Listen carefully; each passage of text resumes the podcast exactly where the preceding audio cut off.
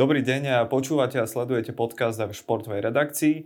Dnešnou témou sú opäť slovenskí hokejisti v NHL. Ja sa volám Pavel Bielik a mojimi hostiami sú tak trochu už tradične eh, Pavel Tehlár z podcastu Off the Ice. Ahoj Palo, ďakujem, Čauko. že si prišiel. Ďakujem za pozvanie.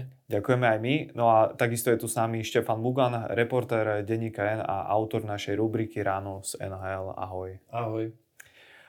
Poďme teda priamo k Jurajovi Slávkovskému, lebo ešte nedávno sme sa túto v podcaste rozprávali o tom, že, že hrá konečne ako draftová jednotka, ale po sérii zlých výkonov opäť Slavkovský bojuje o zotrvanie v NHL. Uh, tak Štefan, čo sa teda stalo tie posledné dni alebo zápasy? Ja by som možno upresnil, že 10 sekúnd hral ako draftová jednotka. teda konkrétne, že, že v tej jednej akcii, keď urobil tú asistenciu, tak vtedy ukázal všetky tie atribúty, ktoré, vlastne pre ktorého draftovali ten balíček tých vlastností, keď tam vlastne dohral súboj za bránou, potom veľmi rýchlo ešte prekorčudoval, zapojil sa do útoku a ukázal šikovné roky, keď prihral. Čiže to bol taký ten moment, keď sa hovorilo, že áno, kvôli tomu toho draftovali ako jednotku a mal vlastne ten výborný začiatok centrom Kirbym, eh, Kirbym Dakom, len trvalo to zápas a pol. A samozrejme predtým aj v príprave, ale Venhal zápas a pol, potom sa tak zranil a potom sa začal trápiť. Takže to je vlastne to, to čo hovoríš, že hm, prečo sa hovorilo, že hra zle. Eh, veľmi sa to rozoberalo v Montreale, eh, nesadol mu ten útok vlastne s Newhookom na centri, ktorý vlastne nemá tam až toľko tých skúseností, lebo hrával aj centra, aj krídlo, nie je to úplne čistokrvný center a hlavne prehráva veľa bully.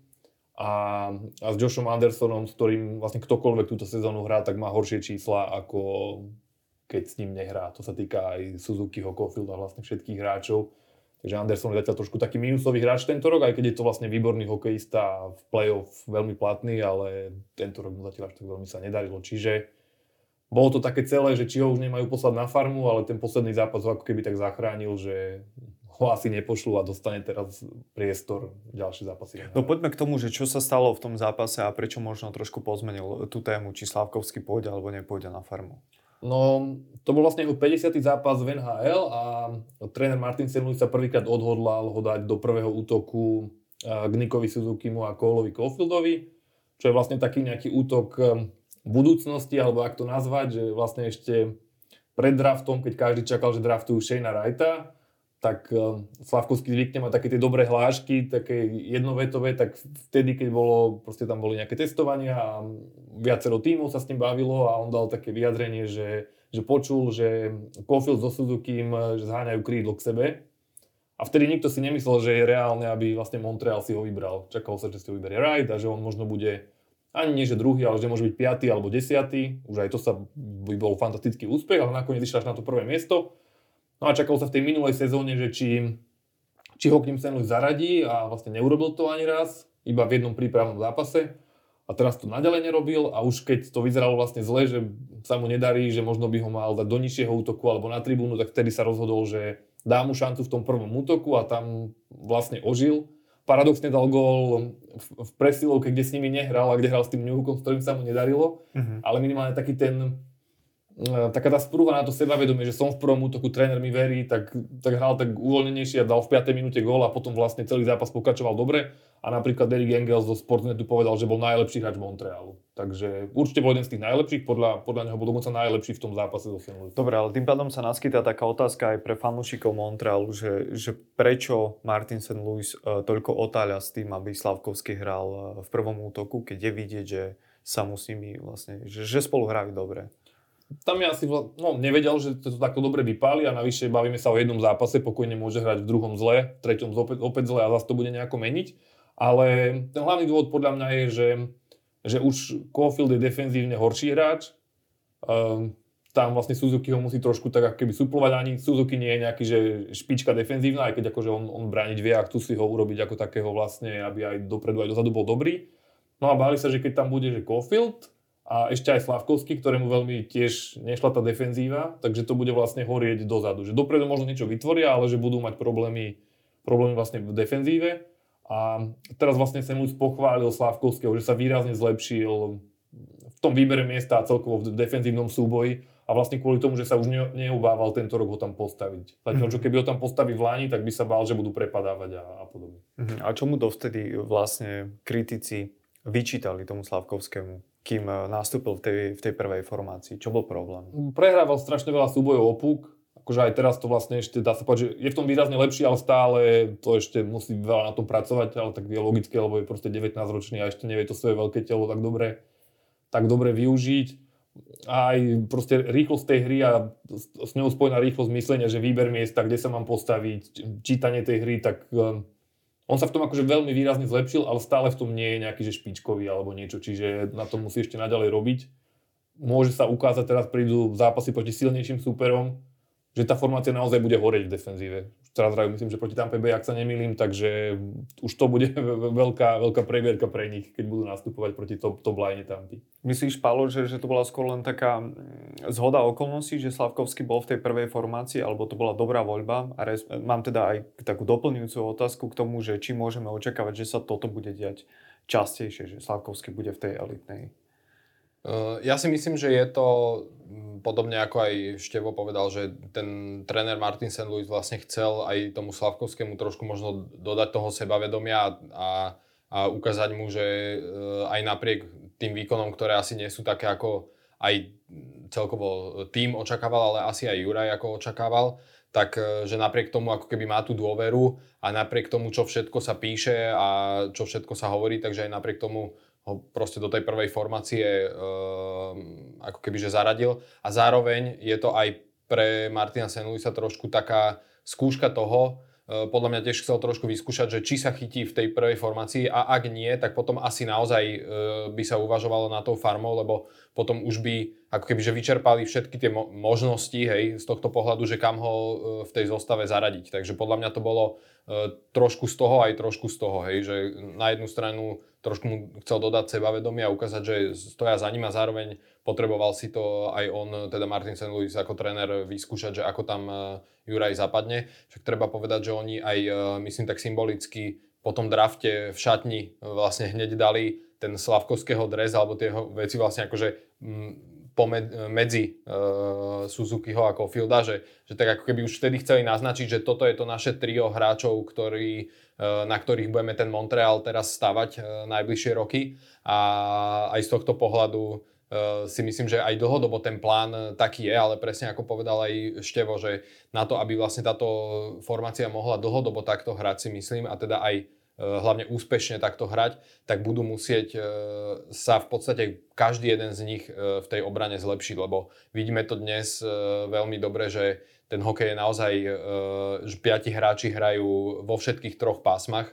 Už sa naozaj hovorí, že dnes, keď chce byť ten hokejista v NHL úspešný, tak musí naozaj hrať v každom pásme dobre. Čiže už to nie je o tom, že sa pohybuje len v nejakom strednom pásme a potom útočnom, ale treba už aj v tom vlastnom obranom hrať. Čo je dané najmä tým, že tí obrancovia sa natoľko zlepšili, že už niekedy človek nevie na tom ľade úplne rozoznať rozdiel medzi útočníkom a obrancom, lebo naozaj tí obrancovia sú technicky veľmi šikovní. E, vidíme to vo viacerých tímoch, že aj vedú bodovanie, alebo sú proste na špici bodovania v týme, takže zbierajú veľa bodov. Tým pádom ale, keďže sa zapája toľko obrana do útoku, tak logicky musia aj útočníci viac brániť. Takže myslím si, že e, vzhľadom na to, kam sa ten hokej uberá akým smerom, tak budú musieť aj táto formácia, aby mohli spolu zostať dlhodobejšie, budú musieť proste na tej defenzíve zapracovať. Montreal, myslím, hrá v noci už teraz uh, proti... Proti Tampa Bay. Proti Tampa asi. Uh, môžeme očakávať, že bude v tej prvej formácii, alebo to mm. asi skôr nie? Bol by som veľmi prekvapený, keby ho teraz vyradil po tom vlastne dobrom zápase. On on si tým jedným dobrým výkonom a tým gólom ako keby podľa mňa kúpil nejakú šancu na možno, možno tri zápasy, že keby aj dneska im to nevíde, tak si nemyslím, že ich hneď rozdelí. Že on, on to bude, bude skúšať, ale keby to zase bol nejaký zlý trend, ako to bol v tom predošlom útoku s tým Newhookom a Andersonom, on vlastne aj tam chcel Slavkovskému stabilitu. Lebo on sa vlastne poučil z minulého roku, on to vlastne aj povedal, že, že možno ho až príliš presúval v tých útokoch a ako nejaký mladý hráč, ktorý si zvyká, že trošku potrebuje možno takú nejakú väčšiu stabilitu, že vedie, čo tí jeho spoluhráči urobia. Chcel mu nájsť tú stabilnú formáciu tento rok, s tým Kirbym Dakom to veľmi dobre fungovalo ako dvojička, tam skúšal viacerých hráčov ako tretieho, ale že dvojička fungovala veľmi dobre. Toto, ne, toto vlastne vychádzalo, len sa Dak zranil a potom to vyskúšal s tým Newhookom a Andersonom a síce to nešlo, ten, ten St. Louis tvrdohlavo vlastne ich stále nechával spolu, lebo chcel mu nájsť ten stabilný útok. Až potom už pochopil, že je to fakt také zle, lebo to bolo fakt, že katastrofálne, že to skúsi inde. a to vlastne dáva tu nádej, že možno sa pokusí o ten stabilný útok ten prvý teraz. Čiže možno dostane nejakú väčšiu zápasovú vzorku, je tam zostane a je teraz na ňom, či sa chytí tej šance a možno tam potom môže zostať aj pol sezónu alebo do konca sezóny. Alebo keď sa mu vlastne nebude dariť, tak e, opäť sa otvoria tie debaty o tej farme, pretože sú legitímne, či by mu to viac nepomohlo hrať tam.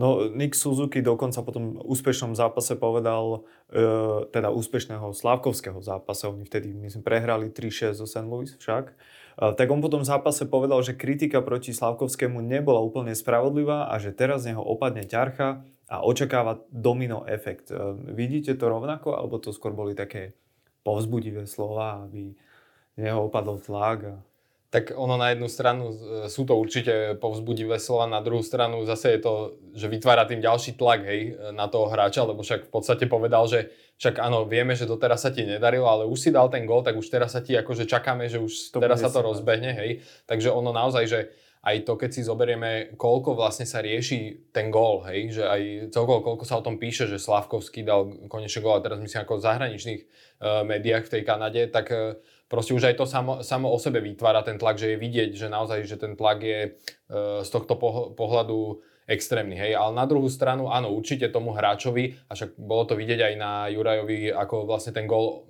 oslavoval, čo e, bežne tiež akože e, hráč, pokiaľ nedá takto, že rozhodujúci gol v tom zápase, tak e, tie oslavy nebývajú možno až také ako kebyže emotívne, ale naozaj to bolo vidieť, že aj jemu e, ten gol veľmi pomohol, že veľmi ho proste chcel dať a veľmi sa z neho tešil, takže e, môžeme veriť teda, že to tak bude. No. Ono vlastne v súvislosti s tým sa hovorí o dvoch rôznych tlakoch že ten tlak, ten vonkajší tých článkov a tej kritiky, že to znáša veľmi dobre, že to vie hodiť za hlavu.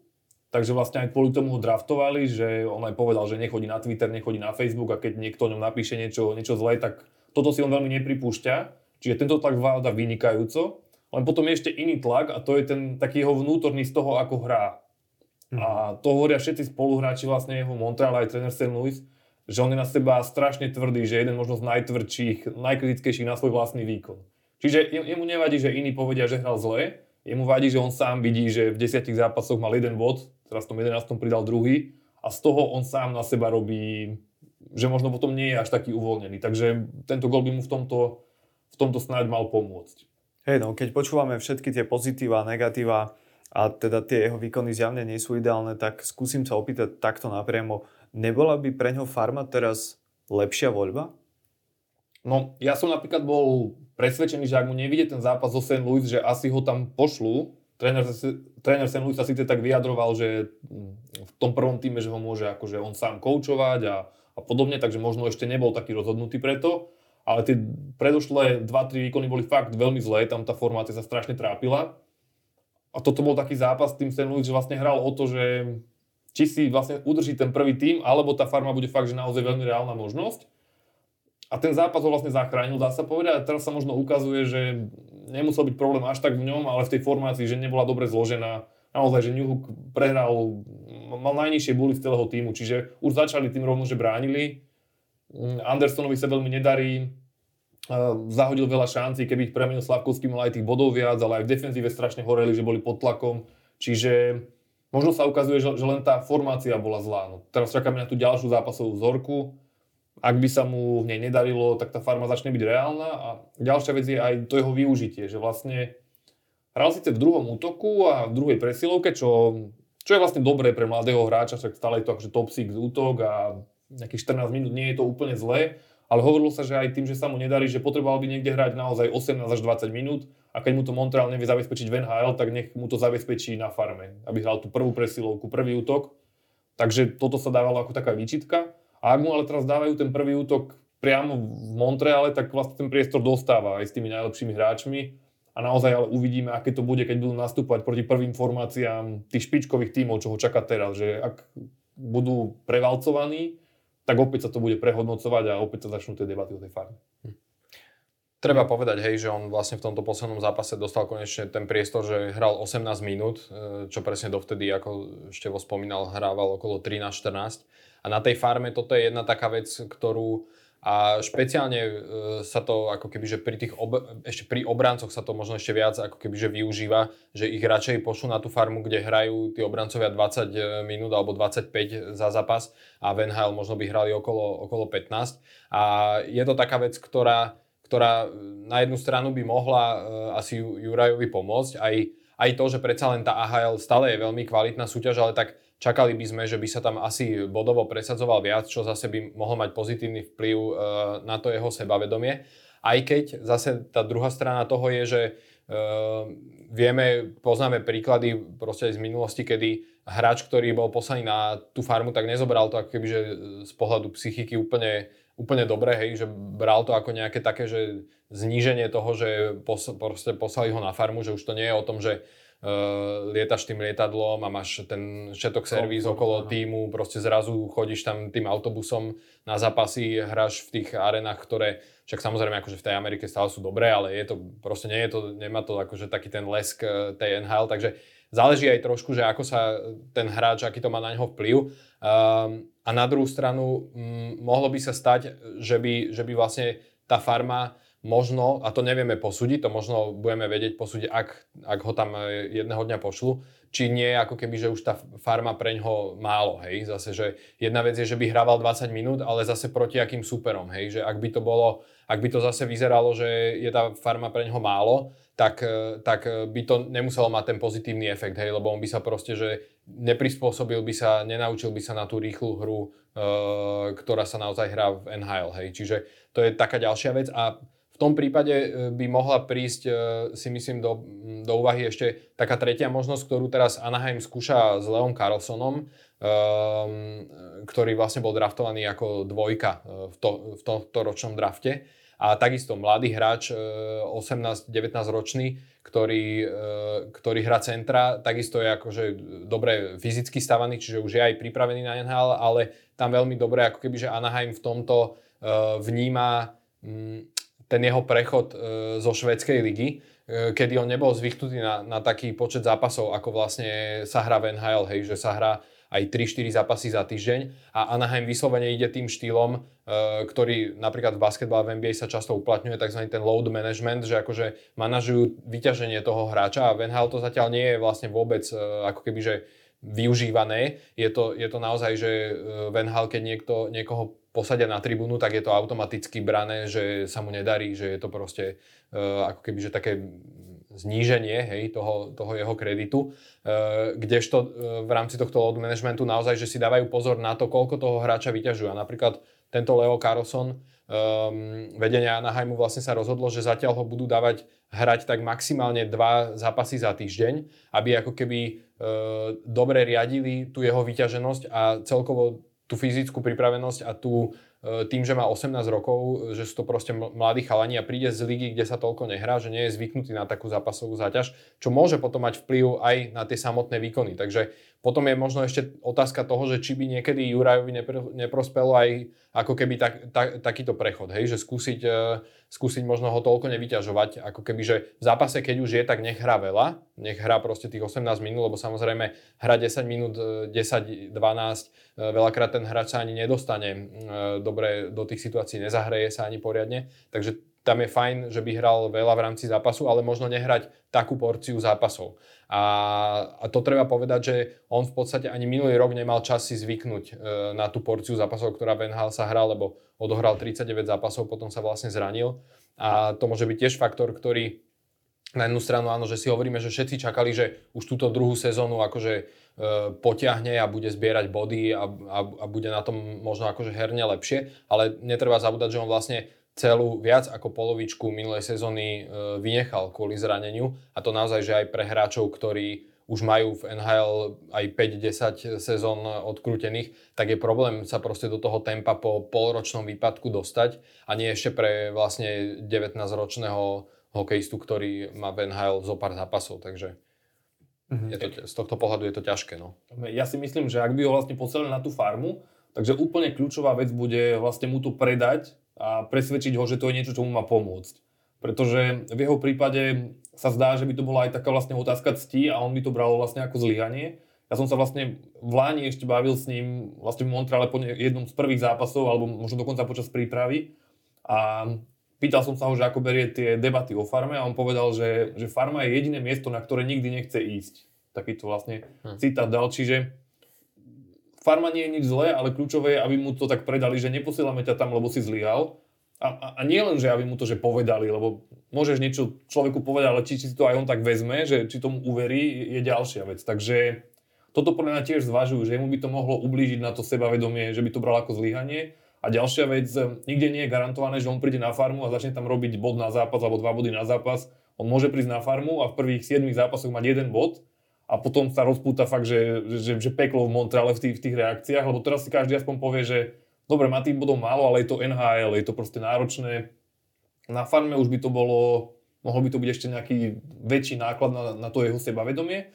A mne ešte možno napadá taká nejaká ďalšia možnosť, ako môžu uvažovať, že môžu ho neposlať na farmu, ale poslať ho na juniorky, lebo tam by mal vlastne tú pozitívnu emóciu, že sa vrátia k svojim kamarátom, um, um, hrá za Slovensko, mohol by naozaj že dominovať. V prípade, ak by sa mu nedarilo v NHL, tak by to možno bola dobrá možnosť, aby trošku prišiel na iné myšlienky, dominoval a potom by sa z tých junioriek mohol vrátiť naspäť do NHL, tým by sa vyhli tej farme.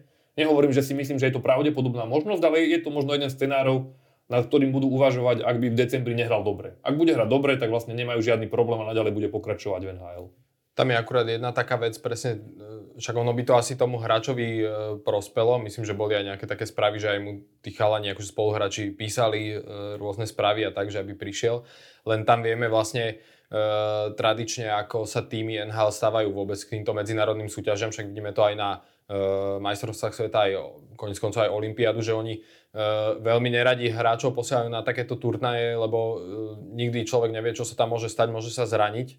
A berú to naozaj, že zase z, z, trochu z takého toho biznisového pohľadu, že predsa len ten hráč je pre nich uh, akože nejaká tá cenina, hej, ktorú uh, nechcú na nejakom turnaji uh, európskom alebo teda medzinárodnom uh, o ňu prísť vlastne tým, že by sa tam potenciálne mohol zraniť. Takže Eh, akože bolo by to možno pre neho fajn, ale myslím si, že toto je nepravdepodobné, že by ne, sa stalo. Ja si myslím, že, že v Lani to vlastne dopadlo ako sme čakali, že ho vlastne nikde nepúšťali, ale tento rok, či, čisto z toho hľadiska, že keby mal druhú zlú sezónu, tak vlastne on keď si vezmeme aj na tom drafte, on nemal ani v TPS Turku nejakú úžasnú sezónu a on bol práve že skvelý v tej reprezentácii, aj vlastne aj povedali na drafte, že najskôr, že zo slovenského národného týmu, čo nie je bežné, väčšinou sa povie ten klub, tak možno iba keby hľadali nejaký spôsob, že ako ho naštartovať v nejakom prostredí, kde sa mu v minulosti darilo, tak vtedy by mohli skúsiť či už 20 e, alebo majstrovstva dospelých, ale ako hovorí Pali, je to skôr nepravdepodobné, pretože to tie týmy nezvyknú robiť. mohlo by to byť riešenie iba keby to išlo zle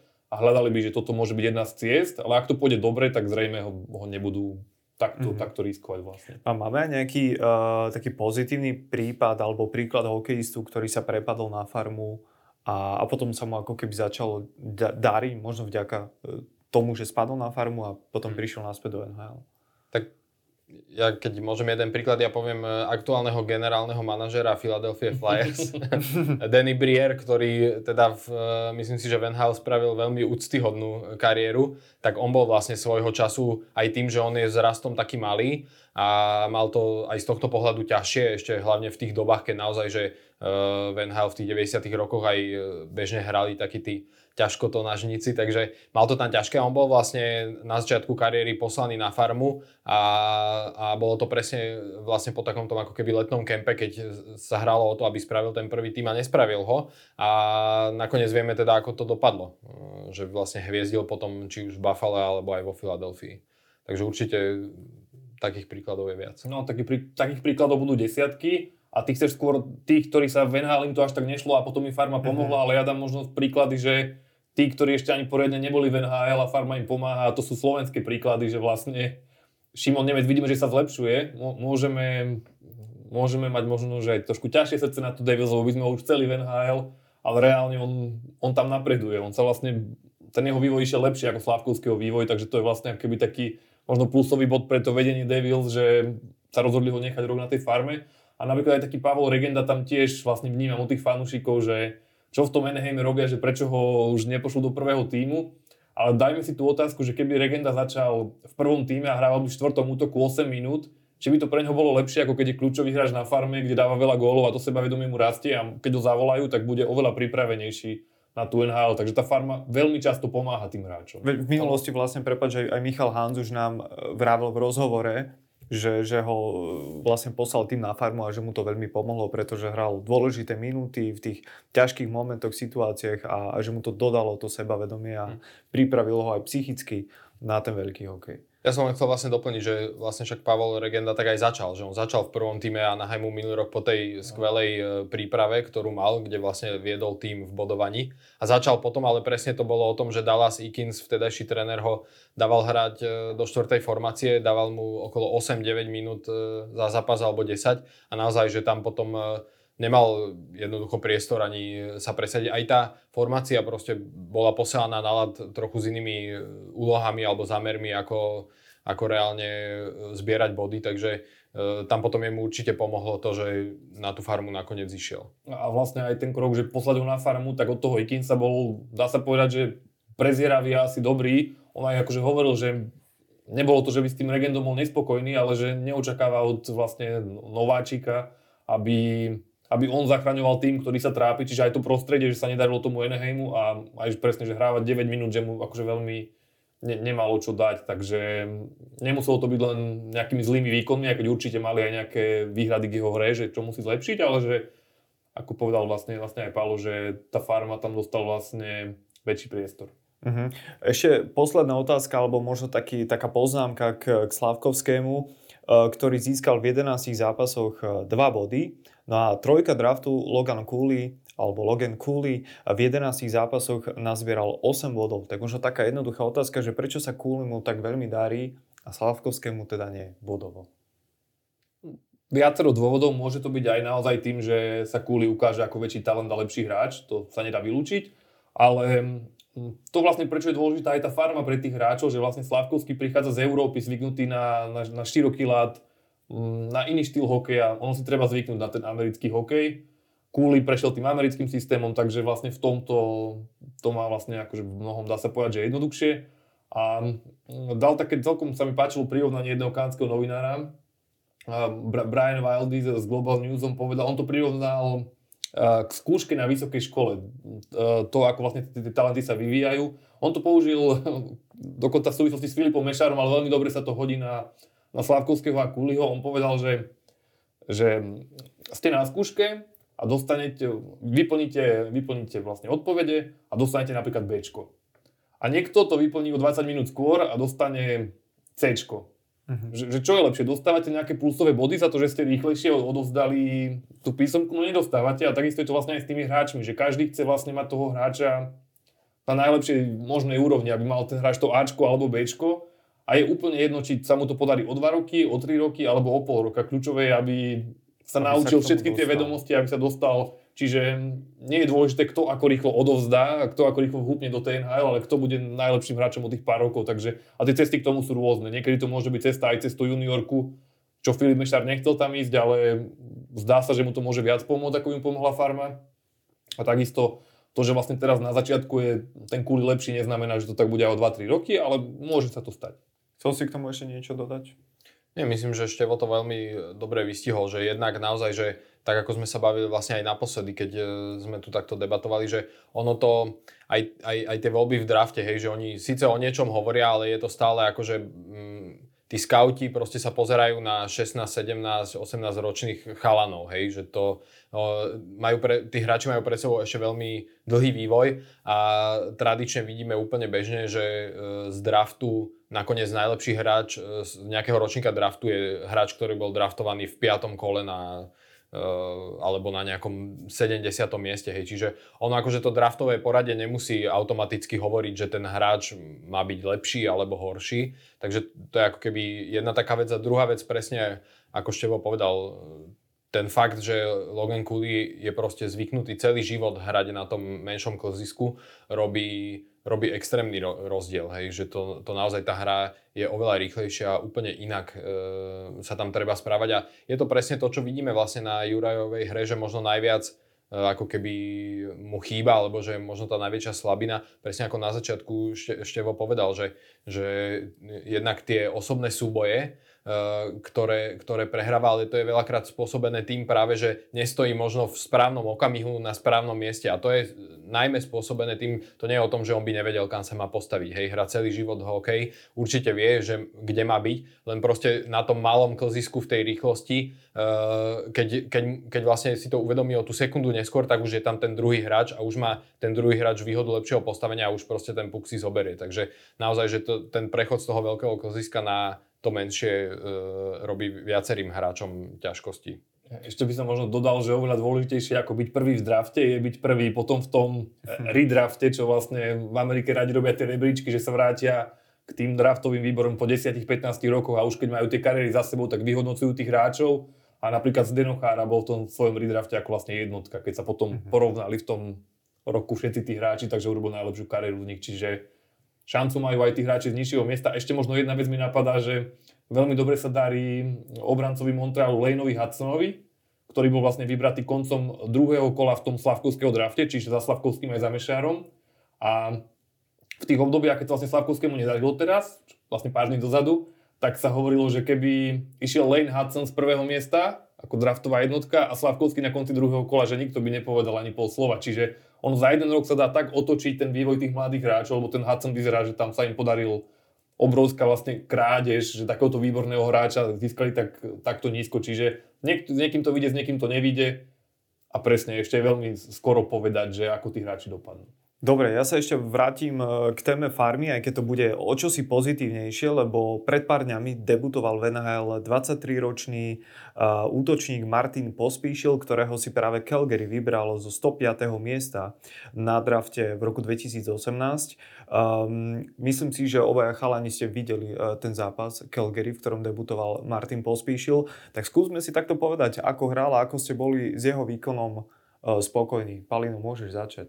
Tak myslím si, že uh, určite lepšie ako keby, že zhodnotiť to vie priamo uh, tréner Kelgery, ktorý sám vlastne povedal, že bol veľmi spokojný s výkonom uh, Martina Pospíšila a že bol dokonca prekvapený tou jeho rýchlosťou a technickosťou. Hej, že u Martina Pospíšila hlavne v tom zámori možno najviac sú vyzdvihované také kvality E, tej jeho dravosti a hry do tela, to, že e, neváha ako, čo nie je pri Európanoch úplne bežné, ale on napríklad neváha sa pobiť kľudne, e, keď sa treba zastať nejakého spoluhráča a podobne. Takže toto boli možno také vlastnosti, ktoré aj Ryan Haska, keď ho ťahali z tej farmy do prvého týmu, očakával, že prinesie do tej hry, ale teda zistil aj po tom prvom zápase, aj keď e, odohral iba 10 minút, ale zistil vlastne aj sám tréner, e, že vlastne našli hráča alebo vyťahol z farmy hráča, ktorý nielenže hrá tvrdo, ale navyše je aj rýchly a veľmi dobre technicky vybavený. Takže myslím si, že Mm, samozrejme, ten zápas, po jednom zápase hodnotiť je samozrejme ešte veľmi skoro, ale každopádne, keď si má niekto predstaviť, že ide hrať svoj prvý zápas v NHL, že ako bude ten zápas vyzerať, tak asi o moc lepšie sa to ani nedá, nakoľko uh, on v, teda v tom zápase aj priamo skoroval a to dokonca z prvej strely. Takže o moc lepší debut asi človek si nevysníva.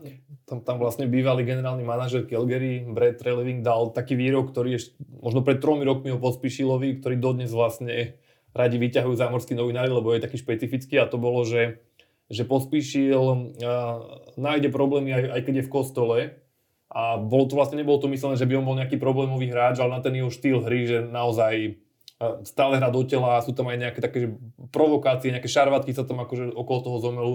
A vlastne máme veľmi málo takých hráčov na Slovensku. Ono je to vlastne brané ako pozitívna vlastnosť to s tými, s tými problémami, že sa vie dostať tým, tým iným hráčom vlastne pod kožu. Len je ten um, štýl hry dosť riskantný a z hľadiska zranení a toho vlastne trápi a toho vlastne doteraz uh, vlastne limitovalo, brzdilo, lebo napríklad mal dva otrasy mozgu, ak sa nemýlim, a to, to je to je veľmi nepríjemné. To, to, to vie aj ukončiť kariéru, keď sa tie otrasy mozgu opakujú hráčom. Erik Lindros by vedel hovoriť. A Alebo aj, aj Voráček. Aj, aj Voráček, hej, konec koncov, z takej akože mm, bližšej histórie. A treba ale povedať, že e, jedna z týchto teda vlastností, ako Števo spomínal, že sa vie aj tým protiračom dostať pod kožu a že hrá tak ako keby na tej hrane, tak je to taká vec, ktorá predsa len je ešte aj mladý a nemá toľko ešte odohrané, ale je to vec, na ktorú si bude e, predsa len aj trošku musieť dať pozor, lebo videli sme vlastne aj v e, predsezónnych zápasoch, kedy Uh, tam vlastne vrazil uh, ramenom do hlavy kola Perfettiho uh, z Winnipegu. A, a, a bolo to, dostal sa ako keby vtedy možno v takom neúplne pozitívnom svetle zase na tie stránky um, magazínov, keď to tak e, povieme, hej, že hovorilo sa o ňom, ale možno nie úplne v takom pozitívnom. Čiže toto je vec, ktorá, ale to štandardne to býva pri hráčoch, ktorí hrajú tak ako keby na tej hrane e, toho, e, toho nasadenia. Štandardne to býva problém, že hlavne keď sú ešte takí mladí, že, že treba aj z pozície trénera ako keby trošku ich tak ustražiť, hej, že aby, aby sa nestalo potom to, že tie jeho všetky pozitíva a ten jeho prínos bude negovaný tým, že povedzme sa v dôležitom zápase nechá ako keby zbytočne vylúčiť nejakým povedzme takýmto zákrokom. Hej. Ale ja beriem, že s tým Perfetim tam z, asi je nejaká história, lebo on, jemu sa to stalo už druhýkrát, myslím, že už aj uh, predtým v AHL, že už mali nejaký takýto incident podobný spolu, takže zrejme asi niečo, ta, niečo tam bude, ale každopádne je to určite taká vec, ktorú, uh, za ktorú proste tréner ho nepochváli, hej, čiže bude, bude musieť si na toto dať pozor. A vyzeral teda Martin Pospíšil, že, že má na tú NHL? Stačil na to tempo? Podľa mňa vyzeral viac pripravený ako Juraj Slavkovský v tomto bode, ale tak e, Pospíšil má 23 a Juraj Slavkovský má 19. Takže, a Slavkovský v tých zápasoch, keď, e, keď hral dobre, tak vtedy vyzeral naozaj ako tá draftová jednotka, ale v tých zápasoch, keď hral zle, tak vtedy nevyzeral byť pripravený a Pospíšil mi prišiel naozaj aj to, aj to fyzickou hrou, aj vlastne veľa hovorí o jeho výkone to, že vlastne v poslednej minúte, keď sa snažili ubrániť e, vedenie 4-3 a vlastne superi už hrali bez brankára, tak, tak vlastne poslal tam pospíšila a Slavkovský pravidelne v tých posledných minútach už nehrá, keď sa snažia ubrániť náskok, pretože vedia, že tá defenzívna hra ešte nie je vlastne optimálna. Tým ich akože naozaj nechcem, nie, nie je fér ich porovnávať, lebo pospíšil má o 4 roky viac a viac skúseností s tým zámorským hokejom, len chcem povedať, že že, že vyzeral naozaj veľmi dobre, chcem ho vlastne, vlastne pochváliť a ukáže sa v tých ďalších zápasoch, či sa udrží, pretože um, aj napríklad Ružička sa vráti do zostavy, takže aj, aj Krajan ho teoreticky mm-hmm. môže vytlačiť a, a, a tak. Takže je, je, tam, je tam konkurencia, týmu sa teraz nedarilo, tak dali šancu aj vlastne hráčom z farmy, nie, nie, len, nie len vlastne jemu, ale aj, aj ďalším vlastne pri debute stredol aj uh, Zeri, ak sa mm-hmm. nemýlim, mm-hmm. tak tiež hral vlastne prvý zápas, po povolaní z farmy a tiež dal gól, takže sa im vydarilo uh, tieto povolania z farmy.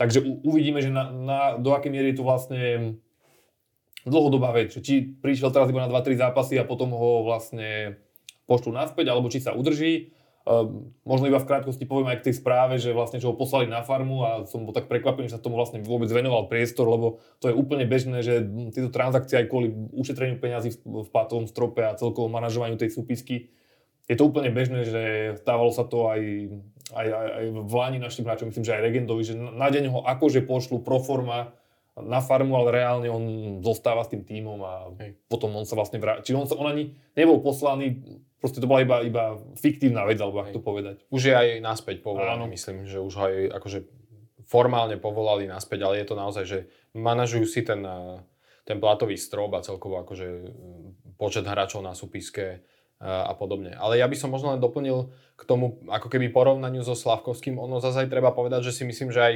očakávania pri e, Pospišovi a Slavkovskom sú ako keby odlišné, hej, že asi, sa, asi, asi, asi nikto neočakáva od Martina Pospišova, že bude mm, ako keby, že e, nejaká dvojka, trojka vo, svojej, e, vo svojom týme, čo sa týka bodovania, že s ním sa asi skôr ráta naozaj do nejakej e, ideálne možno druhej, tretej formácie a byť skôr taký ten dotieravý typ útočníka, ktorý povedzme nazbiera v ideálnom prípade možno 40-50 bodov za sezónu, čo by bolo akože samozrejme excelentné, nehovorím, že túto sezónu, ale proste keby sa v tej NHL udržal tak dlhodobo, že ja ho skôr vidím ako možno takýto typ hráča, ktorý e, pomôže s tým forčekom, možno časom aj na oslabovky by sa mohol dostať a skôr tento typ, kdežto zase od Juraja Slavkovského sa očakáva predsa len skôr ako keby taká tá e, excelentnosť v útoku, keď to tak poviem, že skôr byť ako keby taký ten útočný e, diamant.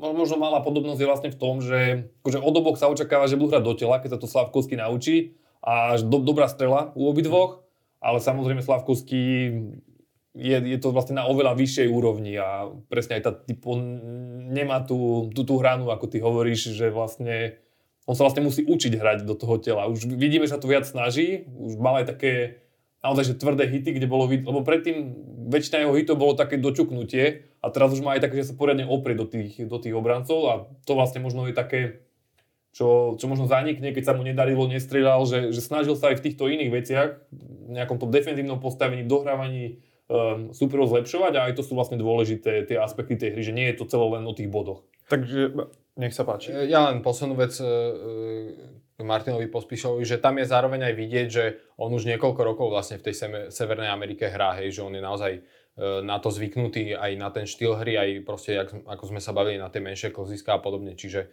tam je aj určite aj v tomto akože ten rozdiel badateľný. Chcel som sa ešte v krátkosti uh, zastaviť pri Adamovi Rúžičkovi, ktorého si ty vlastne spomenul, tak uh, on bol zranený. Uh, kedy cca sa očakáva návrat? Sú vôbec nejaké informácie k jeho návratu? Už v podstate boli e, správy aj pred minulým zápasom, že sa očakávalo, či náhodou nenastúpi, ale nenastúpil. Teraz myslím, že aj na e, dnes je útorok, čiže dnes myslím, že hrajú. Tak znovu ako keby sa hovorilo, že je otázny, že či bude hrať alebo nebude. Čiže tam to vyzerá skôr na takéto zranenie, ako sa hovorí e, v zámori day to day, že deň od dňa proste podľa diagnózy a podľa toho, ako sa vyvíja nejaká skôr asi rekonvalescencia, tak uvidia, že či, e, či nastúpi. Takže ja tam nečakám, že by on ako keby na nejakú veľmi dlhú dobu vypadol. Uh-huh. A ako Rúžička uh, dovtedy hral? Bol prínosom pre Calgary, ktoré sa trápi zjavne v tejto sezóne? Tak treba povedať, že on mal, myslím, e, v priemere zhruba pol boda na zápas zbieral, e, čo určite nie je akože zlé, že určite je to fajn a hlavne tak ako si spomenul v Calgary, ktoré, ktoré sa naozaj trápi. Vyzerá, že teda pod Ryanom Haskom dostáva tých príležitostí viac, asi, že ich aj dostane viac ako, ako pod Darylom Saterom. A uvidíme, no. Uvidíme, že ako, ako to pôjde ďalej. Jemu sa aj minulý rok trochu vyčítala tá defenzívna hra, ktorú aj Daryl Sater tak viac presadzoval. Takže možno v tomto mu trošku lepšie sedí aj štýl nového trénera Ryana Hasku, ale Uvidíme. Ako ja čakám, že by sa mal proste tento rok ako keby v tej zostave Calgary zapracovať na nejaký asi, že stabilný prvok, tak e, snad to tak aj zostane. Toto, tam je akože možno taký ten problém, že vlastne stále si tak nevie nájsť takéto stabilné miesto, že vlastne aj tento rok hral vo všetkých štyroch formáciách a ďalší vlastne z problémov v Láni bol ten, že hral výborne v prvom útoku, ale keď bol čo ja v štvrtom útoku, a potreboval ukázať, že má taký nejaký ten, že, že aj odtiaľ vie vlastne zabojovať o to miesto, tak eh, neviem, či možno, že psychická vec, že bol vlastne z toho, z toho dole, že mm, nie, nie okolo každého budú tí, tie mužstva tak vlastne našlepovať ako okolo draftovej jednotky. To je, to je jedno, či je Slavkovský alebo v iných tímoch, ale tam budeš dostávať tie šance stále, ale keď si proste možno nižší výber, tak si ťa budú aj testovať a ty musíš ukázať, taký ten drive, že, že sa vieš prebiť, aj keď tie okolnosti ti úplne neprajú. A to, to nie úplne sa darilo tomu Ružičkovi. A teraz presne, že mal akože solidný začiatok, prišlo to zranenie, sú také nepríjemné veci, že opäť to môže chvíľku trvať, kým sa potom do toho dostane, takže potreboval by si nájsť také nejaké, že možno stabilné miesto, že nech vie, že hrám tu v druhom útoku alebo tu v treťom útoku, aj keď aj tréneri sú rôzni, niektorí to radi miešajú častejšie, ale najhorší možný scenár by bolo to, čo sa mu stalo v Láni, že hral pár minút v štvrtom a bol možno až taký trošku rezignovaný. Hmm. Hej, a to sa mu vlastne viackrát trochu tak vyčítal, že možno presne to nasadenie, že nie vždy je tam úplne na 100%, ako keby e, ten e, proste to nasadenie jeho v tej hre, aj presne, aj, aj v podstate aj z pohľadu e, jeho postavy, hej, že on má veľkú postavu a tiež sa mu vyčítalo, že nie úplne ju využíva dostatočne, respektíve, že tiež sa čakalo uh, aj v tom Calgary, že bude možno trošku tvrdší, že bude hrať viac do tela. Uh, konec koncov aj ten uh, hit, ktorý dostal, po ktorom vlastne zostal zranený, bol taký, že že tiež možno keby trošku pevnejšie stal a čakal, že do ňoho ten protihráč nabúra, tak postavu na to má, aby to vlastne ustal možno lepšie, ako to konec koncov ustal a narazil potom na ten mantinel a tam si to rameno poranil. Čiže toto je také, že sa niekedy hovorí, že hrá možno až tak až tak vláčne, ako keby, že e, z toho pohľadu, že naozaj on stavaný je na to, aby proste bol taký ten e, silový typ útočníka. Ja by som možno len jednou vetou ešte povedal vlastne jedno veľké plus k Slavkovskému,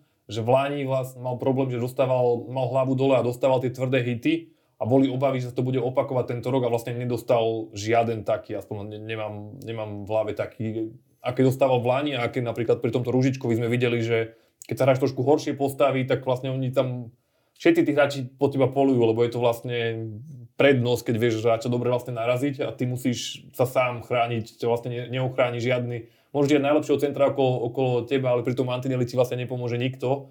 A to, že Slavkovský nedostal žiadny nejaký veľmi nebezpečný zákrok na hlavu, je jedno vlastne z kľúčových vecí, že už v druhom roku sa to vlastne naučil. Uh-huh. Poďme ešte na chvíľku k Tomášovi Tatarovi, lebo traja experti z prostredia klubu, teda z Coloreda, nám nedávno povedali, že s Tatarom sú v klube spokojní, akurát by mohol častejšie strieľať. Tatar sa však potom ocitol na tribúne ako zdravý náhradník, čo bolo pre mnohých trošku prekvapivé. Štefan, čo sa stalo? Prečo e, sa ocitol na tribúne? No, to vlastne bolo zaujímavé, že my sme mali rozhovor s týmito tromi novinármi z Colorada, ktorí ho vlastne hodnotili pozitívne, lebo vlastne hral aj s McKinnonom a nebol nejaký, že, že stratený, že by im to kazil. Normálne tam kombinoval s nimi, mal vlastne tú peknú asistenciu jednu McKinnonovi, jednu Rantanenovi. Lenže potom prehrali 2x4-0 a ja som tie zápasy aj pozeral, lebo som chcel vidieť, či náhodou neurobil nejakú, nejakú veľkú chybu, alebo či proste nejak nevypúšťal súboje alebo niečo. A nič také tam nebolo. A ešte aj to, že vlastne aj posadil ten tréner aj Jonathana Druina v tom rovnakom zápase, svedčí o tom, že to bol taký nejaký väčší signál tomu týmu, že každý si to miesto musí zastať a že vlastne ich chcel ako keby nabudiť. On dokonca aj povedal, že s nimi nebol super nespokojný, Čím podľa mňa chcel, ja to čítam medzi riadkami, že bol nespokojný, ale že nebola to zároveň katastrofa. To, to vlastne chcel akože nejako dať najavo a že mal to byť odkaz nielen im dvom, že sa musia zlepšiť, ale aj každému v týme, že nemajú to miesto isté. Takže toto sa podľa mňa stalo, že nevidel by som za tým nejakú že by to bola úplná tragédia od Tatara, ale áno, keď máš jednu strelu vo 8 zápasoch, tak ti nepo, nepomôžu ti ani tie 4 asistencie, ktoré tam mal. Že toto mu chcel tréner odkázať a hneď v tom prvom zápase, v ktorom nastúpil po tom posadení na tribúnu, tak mal 3 strely. Hral síce v štvrtom útoku, mal iba 10 minút, ale pochopil ten odkaz a naozaj sa snažil a strieľal z každej vlastne možnej pozície. Takže asi to aj zabralo. Teraz vlastne keď trénovali, tak um, bol vlastne opäť v štvrtom útoku. Dokonca to bolo, že tam boli 4 hráči na 3 miesta, ale predpokladám, že jedno z tých troch sa mu ujde, takže asi bude opäť hrať v štvrtom, takže opäť musí vlastne dokazovať ako už viackrát v minulosti, že, že nepatrí na tribúnu, čo je nešťastné pri hráčovi jeho skúsenosti vlastne. Mm, a ktorý má vlastne jednoročný kontrakt, mm-hmm. myslím, v Colorade. Jednoročný, hej, na 1,5 mm-hmm. milióna. Áno, áno. No, uh, ak si dobre e, pamätám, tak oni potom dokonca prehrali z Vegas 0-7. Mm-hmm. Áno. To, to, čiže to sú, prepač, uh, ak dobre počítam, zo štyroch zápasov, v troch zápasoch nedali gól, 0-4, 0-4, 0-7 čo, čo sa vlastne deje s Coloradom, o ktorom sa hovorí, že to je tým, ktorý by mal útočiť na Stanley Cup? Tak e, v tých posledných zápasoch im proste vyschol pušný prak, však e, treba zase povedať, že od Tomáša Tatára už sa nečakalo to, že on teraz bude ten akože ich ťahuň, e, čo sa týka gólov, ale skôr tam išlo o to, aby bol tak v takej tej spodnej šestke útočníkov, že skôr ako taká tá podpora e, tým hlavným hviezdam týmu. A, a tým proste sa reálne nedarí, hej, že McKinnon vlastne tiež e, bez gólu, však teda nikto nedal gól za tie posledné tri zápasy, ale hviezdy proste ako McKinnon, e, Mikko Rantanen alebo Kale Makar proste sú be, bez bodov, takže e, ja som tiež potom e, vlastne čítal aj také vyjadrenia Jareda Bednara aj na to, keď vlastne nechal vtedy Tatara na, na tribúne, že, že skôr to bolo o tom, že, že áno, že možno nebol s nimi až tak úplne spokojný, ale treba povedať, že hm, Tomáš Tatar už v tom týme um, nie je ako keby, že na takej tej pozícii, že teraz ho tam berú, že musí e, nevyhnutne hrať každý jeden zápas. Treba povedať, že to Colorado jednak má akože nabitý ten tým, nabitú tú zostavu, majú, majú vysoké, v podstate tie najvyššie ambície a oni si myslím, že aj ten kontrakt jeho tým, aký je, že na 1,5 milióna a e, tým, že už je veterán, že v nejakom veku, tak berú ho možno tiež tak, že keď niekoho mám škrtnúť na to, aby som tomu týmu ukázal, že trošku budiček, že zobuďme sa, že takto nemôžeme ďalej hrať, tak, e, tak je to proste akože typ hráča, ktorého si viem mm, predstaviť, že proste aj ten tréner si povie, že škrtnem proste jeho, aj keď to nemusí byť vyslovene o tom, že on hral najhoršie z tých hráčov, lebo treba povedať, že do Coloreda prišli cez leto posily ako Ross Colton alebo Miles Wood a tí mali proste menej bodov ako Tatar reálne a od nich sa očakáva určite aj z pohľadu bodov asi viac ako od, e, od Tatara, čiže ak tam boli aj nejakí kandidáti na škrtnutie, tak to mohli kľudne byť aj oni, ale skôr proste aj trošku vyhodnocoval už ten tréner, že kto je v akej pozícii aj v tom samotnom klube, aj v, proste v kariére samotnej. Čiže a myslím, že aj takto to nejak viac menej Jared Bednar hovoril, že áno, určite neboli spokojní s tým, že mal jednu strelu za 8 e, zápasov, ale zase na druhú stranu mal 4 prihrávky, hej, čo e, keď si zoberieme, že on tam bol privedený na to, aby hral v nejakej tej tretej, štvrtej formácii, tak 4 body v 8 zápasoch nie je zle, ale naozaj, že išlo tam, išlo tam ako keby, že asi primárne o to, že chcel ten tréner e, nejakým spôsobom ten tým prebrať. No tak e, proti Vegas sa to zatiaľ nepodarilo, ale treba povedať, že Vegas valcujú e, jednoznačne od začiatku základnej časti zatiaľ prehrali vlastne iba s Anaheimom. To je jediný zápas, ktorý prehrali teda ako v riadnom hracom čase. A, a je to silný tým, takže uvidíme, ako to s nimi pôjde ďalej, ale určite sa čaká, že proste musia zabrať hviezdy ako McKinnon, Rantanen, musia to tam, musia to tam teraz naštartovať. Práve vlastne v tom zápase proti Vegas, čo bol ten prvý potom, ako ho posadili na tribúne, tak mal ale výborné štatistiky, že na to, že prehali 0-7 a on mal Corsi nejakých 69% tuším, že očakávané góly mal 80% podiel, čo je prekvapivé, keď prehráte 0-7, čiže on, on nebol v tých situáciách, keď dostávali góly, on bol v situáciách, keď mali šance. Takže ten zápas mu vyšiel ale pozeral som sa na Korsi v tých predošlých zápasoch a tam bol vlastne pod hodnotami, na ktoré je z celej kariéry. Čiže nebolo to len o tej strelbe, aj celkovo asi hral trošku pod svoje možnosti, ale je to ako hovorí Paolo, že oni neprehrali 2x4-0 a raz 7-0 kvôli Tatarovi, ale skôr kvôli McKinnenovi, e, skôr kvôli Makarovi a svojim hviezdam, ktorý McKinnon je hráč, ktorý musí robiť takmer 1,5 bodu na zápas, to sa od neho očakáva momentálne pod jedným bodom na zápas, takže tam naozaj Tatar je tam nejaký taký hráč, ktorý má menšiu úlohu v tom týme, má, má proste tomu týmu niečo pridať, ale tí, ktorí ho majú ťahať, tak oni logicky už vlastne z povahy tej veci nesú väčšiu zodpovednosť za tie výsledky, takže oni sa musia nejak prebrať a Tatar je v tej politike, keď bojuje o to miesto, chvíľku bol aj v prvej formácii, čo bolo pre neho skvelé, teraz je v štvrtej a presne to hovorí o tej jeho pozícii, že vlastne on môžete ním zalepiť aj tú prvú formáciu, ale zároveň môže byť aj na tribúne, takže musí z toho vyťažiť maximum z, toho, z tých šancí, ktoré dostane v tých vyšších útokoch. Je to proste dané už tým, že v akom bode kariéry je, veď spomíname si, že on vlastne s tým Coloredom na, posled, na poslednú chvíľu, dá sa povedať, že podpísal vôbec zmluvu, že dlho to vyzeralo, že bol vlastne ešte v septembri bez zmluvy.